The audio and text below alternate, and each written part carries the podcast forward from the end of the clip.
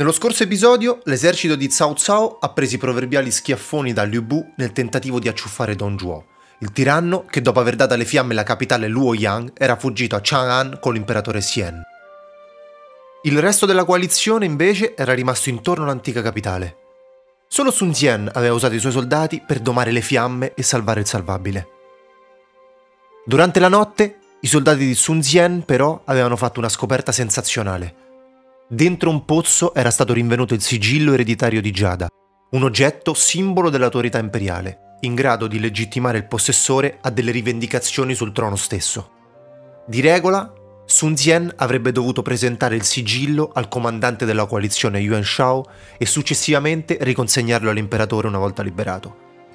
Tuttavia, Sun Jian si era reso conto dello sfaldamento della coalizione in cui ogni lord pensava solo alle proprie mire. Quindi decise di tenere il sigillo imperiale e tornare alla sua base, a Changsha.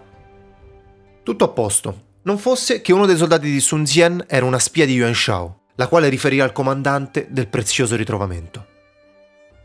Yuan Shao quindi inviò un messaggio segreto a Liu Biao, il protettore imperiale della provincia di Jing, una tappa obbligata nel viaggio verso casa di Sun Jian Liu Biao, personaggio rimasto in disparte finora, che governava una delle regioni più ricche dell'impero, era pronto a fare la sua mossa. Benvenuti al tredicesimo episodio del romanzo dei tre regni.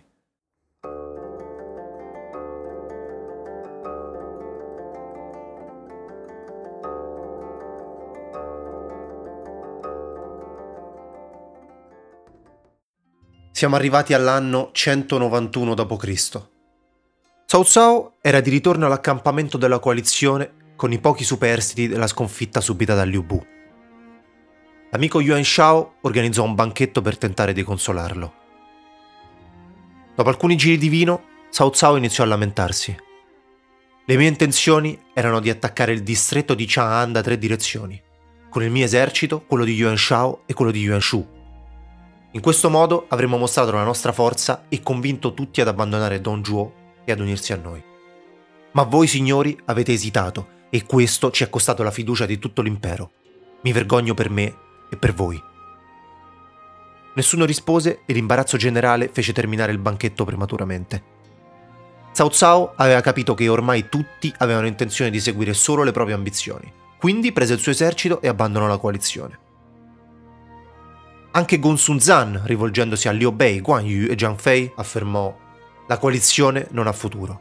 Presto i signori si rivolteranno contro Yuan Shao. Noi non abbiamo più nulla da fare qui. Andando via, si fermarono prima a Pingyuan, dove Liu Bei assunse il ruolo di governatore, mentre lui continuò verso le terre del nord. Come previsto da Gonsun Zan, i dissidi non tardarono ad apparire nella coalizione. Ad esempio, quando uno dei signori, Xiao Mao, si rifiutò di inviare delle provviste a Liu Dai, quest'ultimo decise di andarsene a prendere da solo attaccando l'accampamento di Xiao Mao, uccidendolo e unendo il suo esercito a quello sconfitto. Alla fine, anche Yuan Shao capì che rimanere nella coalizione non era più cosa, quindi si ritirò da Luoyang e tornò ad est nei suoi possedimenti. La coalizione del Guangdong aveva effettivamente fallito. L'unico risultato era stata la distruzione della capitale, migliaia di morti e un paio di battaglie memorabili. Don Zhuo era più in salute che mai, solo più ad ovest, nella nuova capitale Chang'an. Tornando al topic principale, Sun Jian era in marcia verso sud, con lui il sigillo ereditario imperiale, simbolo dell'autorità che legittima gli imperatori. Di fronte a lui la provincia di Jing e il suo protettore Liu Biao, che lo attendeva su ordine di Yuan Shao. Liu Biao, come suggerisce il cognome condiviso con Liu Bei e altri, era un lontano membro della famiglia imperiale a differenza di uno dei protagonisti del romanzo, però, il suo ramo di famiglia non era caduto in disgrazia. Questo gli aveva permesso di farsi largo in gioventù come un importante e famoso studioso. Insieme ad altri amici aveva formato un circolo detto gli Otto Saggi di Jianxia, una delle regioni della sua provincia. Inoltre, dopo aver assunto il ruolo di protettore imperiale, aveva scelto tre uomini come suoi consiglieri, chiamati Kuai Liang, Kuai Yue e Cai Mao, Proprio gli ultimi due, Kuai Yue e Tsai Mao, erano stati incaricati di accogliere, tra virgolette, Sun Jian con 10.000 soldati. Sun Jian, dal canto suo, vedendo questo esercito schierato ad aspettarlo, avanzò per parlare con Kuai Yue. Perché sbarrate la via? Se sei davvero un servitore della dinastia Han, perché nascondi il sigillo ereditario imperiale? Se lo lascerai a me, potrai proseguire. Infuriato, Sun Xian comandò Huang Gai all'attacco. Tsai Mao avanzò spada alla mano per affrontarlo, ma dopo pochi scambi la mazza di Huang Gai si abbatté al centro del suo petto, dove indossava l'armatura. Il colpo non era stato letale, ma lo costrinse alla fuga. Tanto bastò per il morale dell'esercito di Sun Xian, che spezzò facilmente il blocco dell'esercito nemico. Ripresa la marcia, però, ecco il suono di tamburi e gong provenire da dietro le colline. Era Liu Biao in persona, arrivata alla testa di un altro esercito. Sun Xian smontò da cavallo e si inchinò di fronte al governatore. Signore, noi siamo vicini di regione, perché date ascolto a Yuan Shao e vi mettete contro un vostro vicino? Hai rubato il sigillo ereditario imperiale. Hai intenzione di iniziare una ribellione? rispose Liu Biao. Come ho già detto, se davvero io il sigillo ereditario imperiale, possa io stesso morire di una morte violenta. Liu Biao, come Yuan Shao nello scorso episodio, non era però convinto. Ah sì?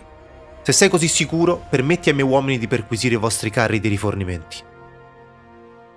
Sun Xian non la prese benissimo, tant'è che disse come ti permetti di mancarmi di rispetto in questo modo? Al che comandò all'attacco il suo esercito. Liu Biao si ritirò precipitosamente, ma non per paura, Infatti, con l'esercito di Sun Zien ormai sbilanciato in avanti, al suono di un gong scattò un'imboscata sia da destra che da sinistra, mentre da dietro arrivava l'esercito di Kuai Yue e Tsai Mao, ripresosi dopo la prima sconfitta.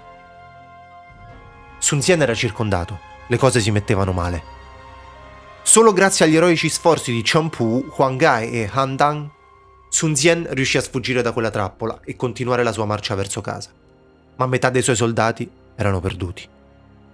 Da quel momento in poi Sun Xian e Liu Biao diventarono nemici mortali, ma per ora spostiamoci nel nord. Yuan Shao si era posizionato nella provincia di Henei, a nord del fiume Giallo, dove cibo e mangime per cavalli erano scarsi. Il signore della provincia di Ji, Han Fu, già parte della coalizione, si offrì di aiutare Yuan Shao inviandogli delle provviste. Pan Ji, il consigliere di Yuan Shao, propose invece di invadere Han Fu, un condottiero potente e coraggioso come te può fare ciò che vuole. Non esiste che dipenda da qualcuno. La provincia di G è ricca, perché non prenderla? Non abbiamo un'alternativa? chiese Yuan Shao.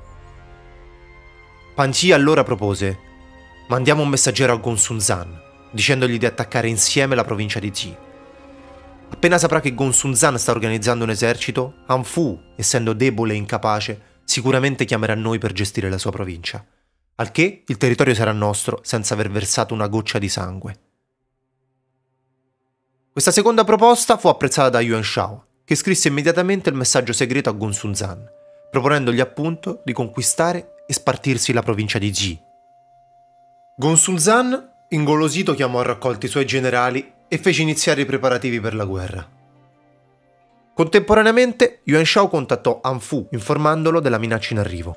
Han Fu parlò con i suoi consiglieri.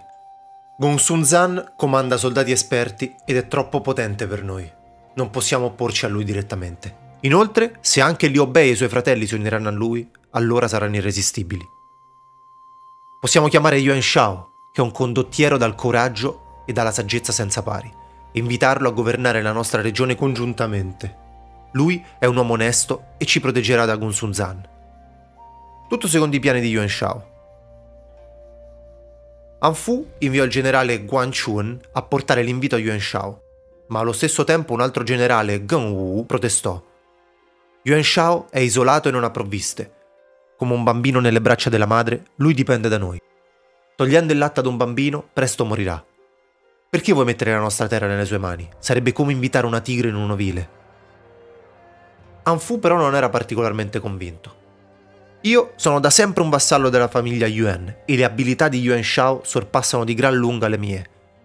Sin dai tempi antichi è buona norma cedere il controllo dei propri domini agli uomini migliori. Qual è il problema? Prendendo in prestito una definizione da un altro podcaster, immaginate che l'allenatore dica alla propria squadra che gli avversari sono molto più forti di loro e che va bene così. Esatto. 30 dei comandanti di Hanfu abbandonarono i loro uffici, ma Guan Chun e Chen Wu decisero di aspettare l'arrivo di Yuan Shao. Fuori le mura di Jizhou, la capitale della provincia di Ji, qualche giorno dopo ecco Yuan Shao con il suo esercito. Appena fu a portata, i due comandanti tirarono fuori due pugnali e provarono a colpirlo, ma Yan Liang e Wen Chou, i campioni di Yuan Shao, li decapitarono all'istante. All'interno della città, Anfu fu nominato generale dal grande e vigoroso coraggio. Un ruolo svuotato da qualsiasi autorità, considerando anche che i veri ruoli amministrativi vennero assunti dai consiglieri più vicini a Yuan Shao. Dopo poco, ovviamente, Han Fu capì di essere stato fregato e quindi fuggì a sud da Zhang Miao, governatore di Qianliu. Yuan Shao quindi era di fatto il signore di Ji. C'era tuttavia la questione Gonsunzan da risolvere. Non appena seppe che Yuan Shao era Ji Zhou, Gonsunzan inviò suo fratello Gonsun Yue per reclamare la sua fetta di regione.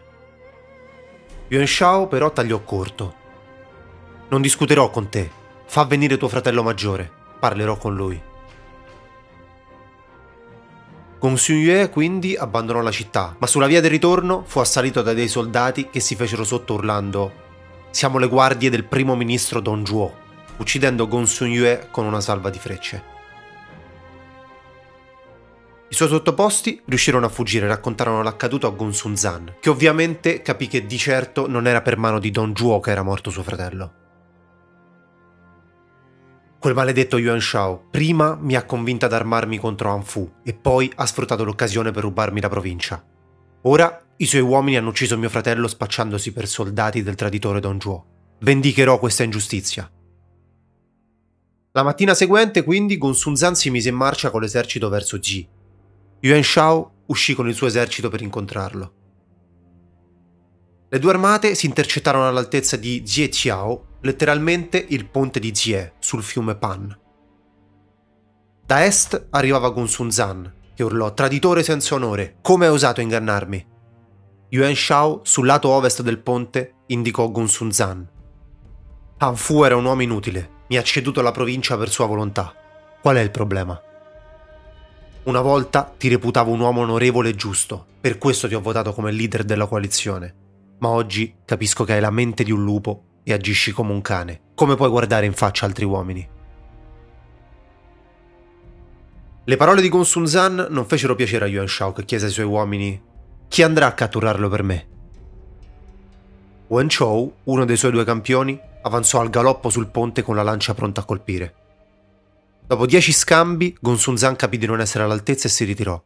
Dietro di lui, i suoi soldati caddero nel panico, mentre Wen Chou guidava il suo esercito all'attacco.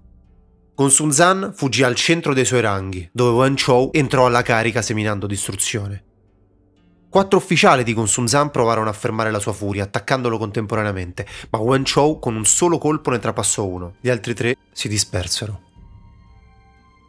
Gonsun Zan quindi fuggì in una valle. Dietro di lui Wen Chou urlava Arrenditi e smonta da cavallo. Continuando la fuga, Gonsun Zan aveva perso la sua arma, il suo arco e il suo elmo. Era una scena pietosa, ma non era la prima volta che Gonsunzan fuggiva di fronte a un grande guerriero. Se ricordate, qualche episodio fa, Liu Bu aveva avuto lo stesso effetto sul comandante. Comunque, cercando di mettersi in salvo, Gonsunzan guidò il suo cavallo su una collina, ma a causa del terreno sconnesso l'animale cadde al suolo, lasciandolo tra la polvere. Wen Chou strinse la lancia, pregustando l'uccisione del generale nemico. Tutto sembrava perduto quando un giovane guerriero armato di lancia apparve dagli alberi, gettandosi contro il campione di Yuan Shao riaccendendo la speranza in Gonsun Zan. Chi era questo giovane? Quale sarà l'esito dello scontro tra due dei più grandi signori della guerra nell'impero? Cosa ne sarà di Sun Zien e del suo nuovo nemico mortale Liu Biao? Per scoprirlo, vi aspetta il prossimo episodio del romanzo dei tre regni. Grazie per l'ascolto. Come al solito vi ricordo di seguire la pagina Instagram 3-regni dove troverete mappe e lista di personaggi per ciascun episodio. Inoltre vi ricordo anche che il podcast è pubblicato sia su Spotify che su YouTube in forma più grafica e animata. Detto questo, a breve ci saranno novità su altri tipi di contenuti sempre legati al romanzo. Grazie ancora e se vi va, ci sentiamo al prossimo episodio del romanzo dei tre regni.